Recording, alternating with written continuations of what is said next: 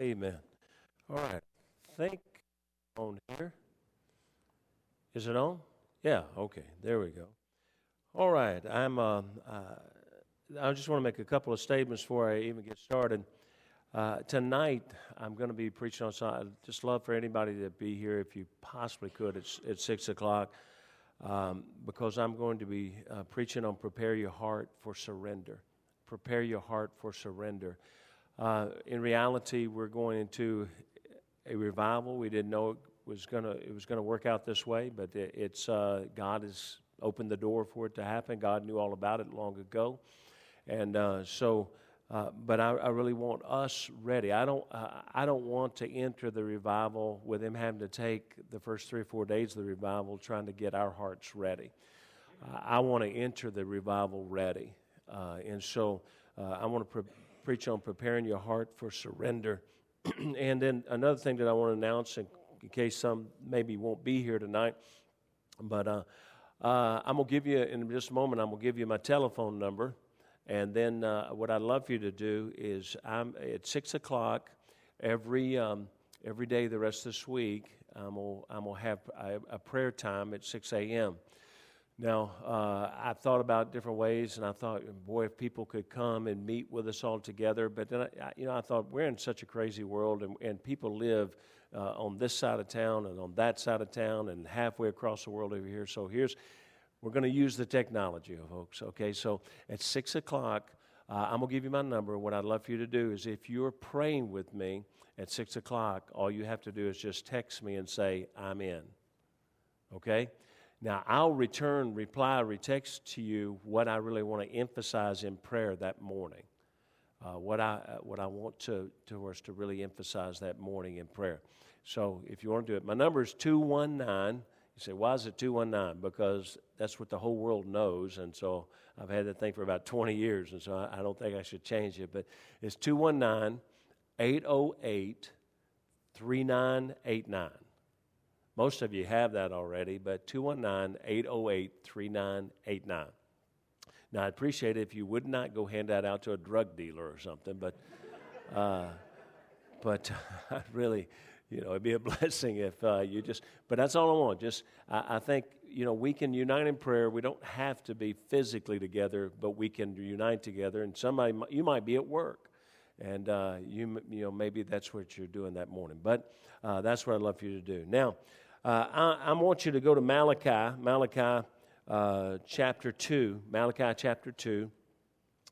And uh, while you're turning to Malachi chapter 2, I will uh, I'll just make a few statements and we'll get started. But Malachi chapter 2 is, is just one verse that we're going to read. Now, normally I, I, I go through two or three verses or I, I take several, but when our, when, the title of this this morning is When Our um, Omnipotent God Grows Weary. When Our Omnipotent God Grows Weary. And, you know, the, the amazing thing is the power that we as a simple human being wield with God. We have the power to weary an almighty God. Now, I'll be honest with you, just to read that or to think that kind of, kind of jumps around in my brain a little bit. I struggle with it a little bit, but I have to understand that God said it, so it must be true. But here's the thing we have the power to weary an almighty God, but why would we want to? How does anyone weary the God of all creation? Why would anyone want to weary the God of all creation? But I have to admit, as we enter into this, I do not fully understand how we can weary an omnipotent God. And you'll understand that statement maybe in a minute. But uh, I know that, you know, in, in people, when I counsel people, I know that depression can make you weary. If you've ever been in a state of, of depression, you'll know this that, uh, that it's just a given. You want to go crawl in the bed and cover up your head. That's just, that's where it is. Depression makes you weary. I know that phys- physical exertion can make you weary. I know that the older you get, it takes less physical exertion to make you weary but physical exertion can make you weary. I know that stress can make you weary. Just being just that constant pressure upon you can make you weary. But I don't believe God becomes depressed. I don't believe that God, who created all energy, can be weary from physical exertion. I don't believe an omniscient God who knows the future can be stressed. So, how is God weary? Here's Malachi chapter 2, verse 17. We'll read this verse, then we'll have a little uh, word of prayer. But, but it says, Malachi chapter 2, verse 17, Ye have wearied the Lord with your words. Now, now recognize what he's saying. You have wearied the Lord with your words, yet you say, and here's the words that, that have been used that God says, weary me, wherein, oh, yet you say, wherein have we wearied him? When do you say, everyone that doeth evil is good in the sight of the Lord, and he delighteth in them? Or where is the God of judgment? God says this, these two little simple statements are, are what wearies me. And this weariness literally, it means to, like a physical weariness. And that boggles my mind. But God says somehow this, you, your words, weary me. That is amazing. I have a word of prayer. Father, I pray that you bless this morning. Holy Spirit of God, I, I need your presence, your power. Lord, we have uh, some wonderful people here this morning, but, but Lord, if they hear me speak, nothing will be changed in their life.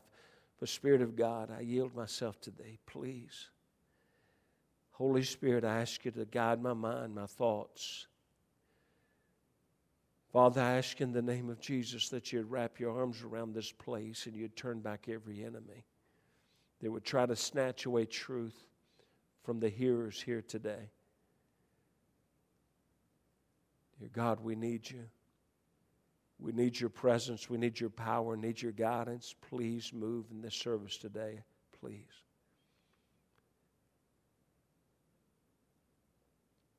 Sweet Jesus, I love you and I need you. In Jesus' name, amen.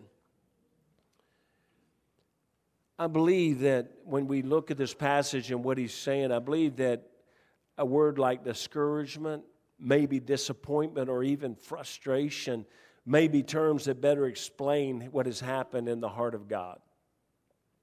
God created man and has been loving, patient, and full of grace for man, but yet man still questions God and his actions. You know, people got all kinds of things and kind of statements they're making about the hurricane that's that's coming up to Florida or the one that was just in Texas and and and and a lot of it. You know, one when I saw one little, uh, I didn't read it, but I, I, saw one little headline and it said, you know, Hurricane Irma is hitting Florida. Where's God? And I and I'm thinking, uh, you know. Is so much of it we we blame God, we we uh, attack God, we we say why God, but God has been so loving and patient and full of grace for man, but we still, man still questions God. Man in his pride wants to tell God what is right and wrong.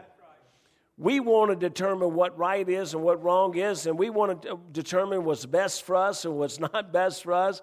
Uh, listen, uh, you know, you don't know what's best for you. How many of you, growing up as a kid, you got you you just decided that something was best for you, and your your mama, your daddy looked at you and said, "Son, or, or, or honey, don't do that.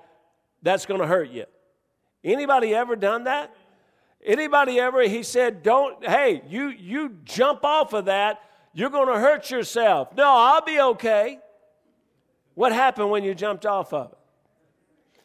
What happened when you climbed that tree? My little daughter, she was, we, we left to go to Florida. My wife and I, we were taking a tour group from a college uh, out, you know, traveling all over the country. And we went to Florida and, and we had been out just a few days and we were down there, had meetings every day. And about just, a, you know, three or four days into the meeting, we get a phone call from, from my mom. And, and she said she was almost hysterical because uh, our daughter, Amber, six years old, had fallen out of a tree uh, she was babysitting them. Way to go, mom. But uh, she was babysitting them. They, she climbed a tree and she got up there. And, and, and I guarantee you, my mom probably told her 10 times, Now, honey, you don't need to go up there. Honey, you don't need to go up that high. Honey, you don't need to do that. That limb might break. And no, it's gonna go anyway because she can do it and snap, here comes the limb, and she dove out. A little swan dive right down to the ground, broke both arms. Uh, you, you, know, uh, there's so many things happen to us because we just don't listen. And here's the problem we want to tell God what's right and wrong. Almighty God has given His commands, His precepts, His laws, His principles to live by, and they're all good and right and perfect. Everything God has said is good. Did you? Man. Anybody believe that? You know what? I can almost sense as soon as I get started, I can tell when, when those days, there's some days you walk in here and there's energy. There's other days you walk in here and it's just a cloud. And we walked in here and you think the hurricane's going to hit us. Now, come on, folks. God, everything God says is good. It's right. It's true. And you say, well, it's not all good for me. Doesn't matter. It's good for God. Now, Psalm 19, 7, verse 11 says this The law of the Lord is perfect. You see, that's the law of the Lord is perfect, converting the soul. The testimony of the Lord is sure, making wise the simple. The statutes of the Lord are right, rejoice in the heart. The commandment of the Lord is pure, enlightening the eyes. The fear of the Lord is clean, enduring forever. The judgments of the Lord are true and righteous altogether. More to be desired are they than gold, yea, than much fine gold, sweeter also than the honey and the honeycomb. Moreover, by them is thy servant warned, and in keeping of them there is great reward. You see what God says, look, I've given he goes through and he lists all the, the different types of uh, principles he teaches, and the way he teaches the law and the, and, and, the statutes and the commandments and, and the judgments and all these things. He said, but all of them, if you'll keep them, he says there's great reward. And that's what a lot, you know, a lot of this world doesn't understand. They, they think it's so inconvenient to, to keep his law, but the, God says, keeping my law, there's great reward. It's clear that God's word is true and valuable to each of us. It's wonderful that we should desire, so wonderful that we should desire it more than, than monetary riches. God says, more than, than how much money you can make, you ought to desire my word. More than how much you can possess, you ought to desire to keep my word. I'm going to get some amens out of somebody somewhere. If I had a dollar, I'd pay somebody, but Somehow I knew money would get you cranked up. I just knew it would. In obedience to them, we, in obedience to the Word of God, we find great reward. Now, this means uh, it's amazing, little definition, but it just means compensation. That sounds so strange, but God says, you know what? If you'll just obey me, I'll compensate you. Isn't that amazing? I mean, God knows us. Anybody ever been around some, some young person? I'll say young person because I don't want to reach into the adult stage here. But anybody have been around some young person that they won't do anything unless they get paid? Hey, but if you throw money at them, whew, man, they're at it. They're ready to go. But you shut the money down and just say, I need some help. And they're like, I'm out of here. They're gone. Man, delete this from the tape. But I got, because I got family around here, but I got a cousin. I got a cousin I grew up with. Now, his brother would walk all the way to our house, come up to our house, and he'd help us dig post holes all day long. He'd help us put up fences. He'd help us haul hay. He'd help us do everything. His younger brother would walk the two miles to our house, and if we were working, he would look at us and turn around and walk back home. Now, he'd probably use less energy if he just helped us. And we would say to him, hey, we can't play basketball till we get finished. he don't care. He going to wait till we get done, and he'll walk back up and then play. Now, please take that out of the tape. I don't want him to know the truth. All right, now, now, in obedience, we find great reward. This is compensation provided by God. Now, that's pretty good compensation if God's going to pay you for doing something. And God says, Look, I know you. I know you're human, and I know that you're just going to get more motivated if you're going to get something out of this. I know, I know you. And it's, He said, You're going to get more motivated if you get something out of this. Now, what is the great danger or cause for loss of these rewards? We find it in the remainder of the chapter. If you go to Psalm 19, and I read out Psalm 19, and it's not a text verse, we'll go back to that, but Psalm 19, verse 12. If you, we just saw here in Psalm 19, it says, you know, that all the precepts and the and commandments and all those things, and, it says they're more to be desired than gold. Yea, the much fine gold, sweeter also than the honey and the honeycomb. Moreover, by them is thy servant warned, and in keeping of them is great reward. What keeps us from keeping them, though? Verse 12 Who can understand his errors? Cleanse thou me from secret faults. Keep back thy servant also from presumptuous sins. Let them not have dominion over me. Then shall I be upright, and I shall be innocent from the thee. Notice that definite article, the great transgression. Let the words of my mouth and the meditation of my heart be acceptable in thy sight, O Lord, my strength and my redeemer. I want you to know both these passages, the text passage in Malachi and this passage, both talk about our words. Both emphasize, emphasize our words. God says, Your words weary me. And David said, Let the words of my mouth and the meditation of my heart be acceptable in thy sight, O Lord, my strength and my redeemer. It seems so very possible that the secret faults are those areas in, our, in, uh, in all of us that we have not yet learned are wrong, but nevertheless they are.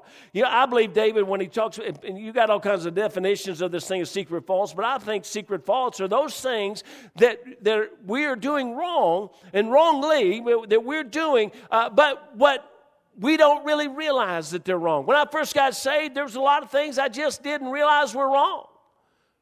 Y'all understand that?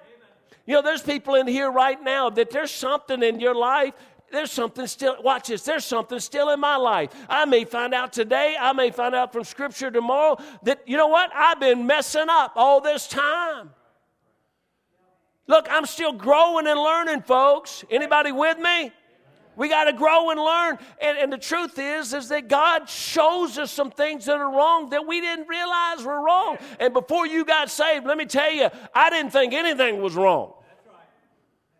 I didn't, man. There was, it, it, there was nothing wrong where I went. There was nothing wrong with what I did. Uh, that's why me and my wife won the dance contest. Come on. We were good. You don't believe it, do you? Oh, you do. For a dollar, I'll show you. So now, the secret faults are those areas in all of us that we've not yet, learned are wrong, but, but watch this, but nevertheless they are. Here's the problem. You know, look, it, sin is sin regardless of our ignorance of sin. You know, if ignorance was an excuse for sin, hey, then let me be Sergeant Schultz. I know nothing. Hey, look, just don't tell me anything. I'm not going back. Don't, I'm not reading nothing. I don't know nothing. I, am fine. Because if I don't know it, I can't. Oh, folks, God says that's not true. David said, My secret sins. He said, God, I want to be so close to you that even the things I don't realize are wrong, cleanse me of those too. Now, David wanted to be clean before God, so he asked God to cleanse and forgive and wash away even the sins he did not know were sins. Now, this was so amazing. We have trouble admitting today what we know is sin. But David's saying, My relationship with my God is so important that I want to be clean if, even if I don't know how dirty I am. Do you understand? Sometimes we, we know we're dirty, but we don't want to we don't want to go to God, confess it to God. We don't want to Oh, watch this. We really don't admit it's wrong, even though down deep in our heart, in the conviction of the Holy Spirit, if we're saved, He's telling us it's wrong, but we don't want to admit it's wrong because if we admit it's wrong, then we got to stop doing it. That's right. Anybody with me? Amen. It's hard to it's hard to admit the things you like doing might be wrong. Amen. Keep smiling at me, folks. I'm looking for a friendly face right now. All right. Now, but then he says, Keep me from presumptuous sins. So he said, My secret sins, he said, presumptuous sins. Now I believe the sins that I know are sins, but in my pride and rebellion, I'm, I'm still tempted to do them and do them. These sins of pride and arrogance have such a power that they often rule in our lives or have dominion in us. And, and David said, Please don't let those have dominion over me. You know, those, those, those prideful sins, and you say, Why prideful? Because we know they're wrong, but yet we want to do them anyway. we say to God, I'm going to do it anyway. If I'm to walk uprightly, complete, and righteous in God's sight, I must be cleansed of secret faults and presumptuous sins. If I'm not free of presumptuous sins, then I rebel against God in my pride. This intentional disobedience to God and His Word, I believe, in this passage is the great transgression. I believe the great transgression here is that, that sin of pride where I say, I'm going to be my own God because ultimately that's what we're doing. When we know it's sin and we know it's wrong and we know God doesn't want it, yet we still do it, we just said, God, I'm God, you're not God. And God says that that's the great transgression. It is in reality becoming our own God. Listen to this, and just you know, statistics, I throw them in every once in a while, but this is so sad. But today, statistically, what you know, people do all this research, today, 10%, only 10% of Christians have what they term a biblical worldview. You know what that means? Only 10% of Christians believe that this should tell them what to do, not them tell it what to do. Only 10%. We Christians and it's the reason I believe God let me preach this. And if you want to know how I, I come to what I'm going to preach, I walk, I pray, I listen to the Bible uh, uh, every morning that I get up. I, I, I listen to the Bible, and I don't know if exactly, you know, it's usually probably somewhere around 45 minutes or an hour or something. And I listen, I was, uh, forgive me, I was in the shower, and I got my phone up on the little hook up there so it doesn't get wet until I get me an iPhone 7. Anybody want to help me? And so, uh, and so uh, I got it up there, and, and, and, it was, and all of a sudden it was in Malachi, and, and this verse, it just jumped out at me. I, I mean, it just, suddenly I just, I couldn't get loose from it. And so for days now, I've been working on this because I couldn't get loose from it. So God wanted this. But we Christians have wearied God because we say, Everyone that doeth evil is good in the sight of the Lord, and he delighteth in him. You say, How do we as Christians do that? When we, we don't take a stand, even in our own lives, on things that we know are wrong. Watch this. And you know why we don't? Because it brings us our own reward. See, God has promised us reward, but right now in this temporal time, what we're doing and the decisions we're making is bringing us our own reward. If you do not have a biblical worldview, then by default you have a self worldview. I created that little statement up myself, but a self worldview or a secular worldview. You can't, there's no in between, folks. There's no, you know, I'm sort of biblical worldview. No, biblical worldview is an absolute. You believe this word of God is absolutely true. And whatever it says, you will do. Amen? Now, this means in our presumptuous attitude, we tell God what is right and wrong. Watch this. I'm going to just throw a few out in here. We disagree with God's definition of marriage. We do. And you say, all the world does. No, a lot of Christians do. We, do, we disagree with God's definition of life. We do. You say, well, that's the world does. No, a lot of Christians do. We disagree about, let me say it, premarital sex. We disagree about it. We disagree about drunkenness. We disagree about sensuality. We disagree about the church and the Word of God. We disagree with God's method of discipline for our children. Something that's, you say, Brother, what are you talking about? God's method of discipline for our children? Yes, watch this now. When we say, God says, here's how you discipline your ch- children, and if you, look, if you do what I say, watch this, you'll drive the foolishness out of them. That's what God says now. And He tells us the way to discipline children. You know, we'd come up and we said, no, we have a new method. And let me ask you, when you look at the children of our society today, how's that working out for you? How is that work? How is time out working out for you? Hey, ask Brother and Mrs. Rogers teaching in, in a school there for after 20 years or 30 years in, in, in Christian school system, teaching in the Memphis school system, and he had junior hires. What a lunatic. Uh, I told him, man, junior highs where that absolutely that age group that pre- proves demon possession. So, the uh, man, whatever you do, don't go to that group. But hey, Check it out. When he, there's no discipline, no ability for discipline, nothing at all. How'd it go, Brother Rogers? Amen. I watched you, that man, every Wednesday night coming in in the middle of the week. It looked like he was about to blow a fuse. His eyes were all red. He looked, he looked like a demon himself. we disagree on God's salvation. What do we really do. We make up our own things. It's so simple. It's right in here. For by grace are you saved through faith. It's a gift of God. Do you know even the faith is a gift of God? You know, thinking about the child rearing, when, when disobedience is humorous to us, or discipline is a timeout, let me just help you. It'll help you a lot. Now, I know it's hard sometimes when those little guys do something that's absolutely wrong, but they're so cute doing it. I know it's hard, but at least, at least, at least turn away. Don't let them see that you're laughing. I mean, I sometimes have to turn away and, and I'm like, hey, son. you know, because I know it's hard, but, but it's not, look, disobedience is really not humorous. A timeout rather than true biblical discipline, such a simplistic thing in refusing God's way. We have become God in the rearing of our children. We then rear our children to disbelieve God.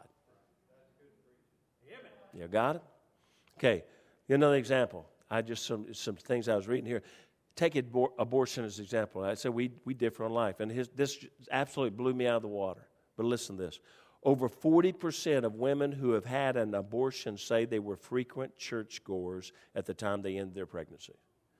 But wait, we're not done yet. In a survey that was sponsored by the Pregnancy Center Support Organization, CareNet, researchers from the Christian research group Lifeway found that about 70% of women who had an abortion self identified as Christians. We don't have a biblical worldview. Now, let me just say this if you're sitting, remember I said there's some things we didn't really understand were wrong. We, we, we didn't understand the full capacity of how wrong. And when we are programmed to believe that that is a fetus and that, that is, there's nothing but a blob there, and that's all you've been taught and all you've been programmed to believe, if that has happened to you, listen to me, you have a God of grace and mercy and forgiveness. And watch this, watch this. You also have a church that's willing to forgive although we don't, we don't have the right, we, don't, we don't have anything to forgive, but I'm just saying we want, we want you to know we, we're going to love you no matter what. You don't have to tell anybody about it, you don't have to deal with it, but I'm just saying that in your own heart, you got to know this whatever background you came from, we love you. You know why? Because whatever you came from, God loves you. Okay, I want you to understand that. But I want you to understand also that we are not going to stop this trend until more people start understanding that we've got to have a biblical worldview. Now, you cannot have a biblical worldview and believe abortion is a choice. You can't do that. Now, understand, you might not have had a biblical worldview and something happened to you, but, but once you have a biblical worldview, you can't believe that's a choice because that's a life. Now, this is not all about abortion, it's just an example, but so many chooses that. Strangely enough, the choices are made because of the apparent. Here's why we make the choices that we make that are outside the Bible and really tell God we're God and not Him. Here's why we do it the choices are made because of apparent blessings that the violation brings. The example of abortion again, to abort means less expenses. To abort may mean greater income. To abort may mean un- un- uninterrupted jobs and careers. To abort means greater freedom. And it goes on and on. And we look at all those things, and that determines why we, we're going to do what we do. And we'll even say, I had to do it because. Now, here's there's no had to do it. So today we look at our lives.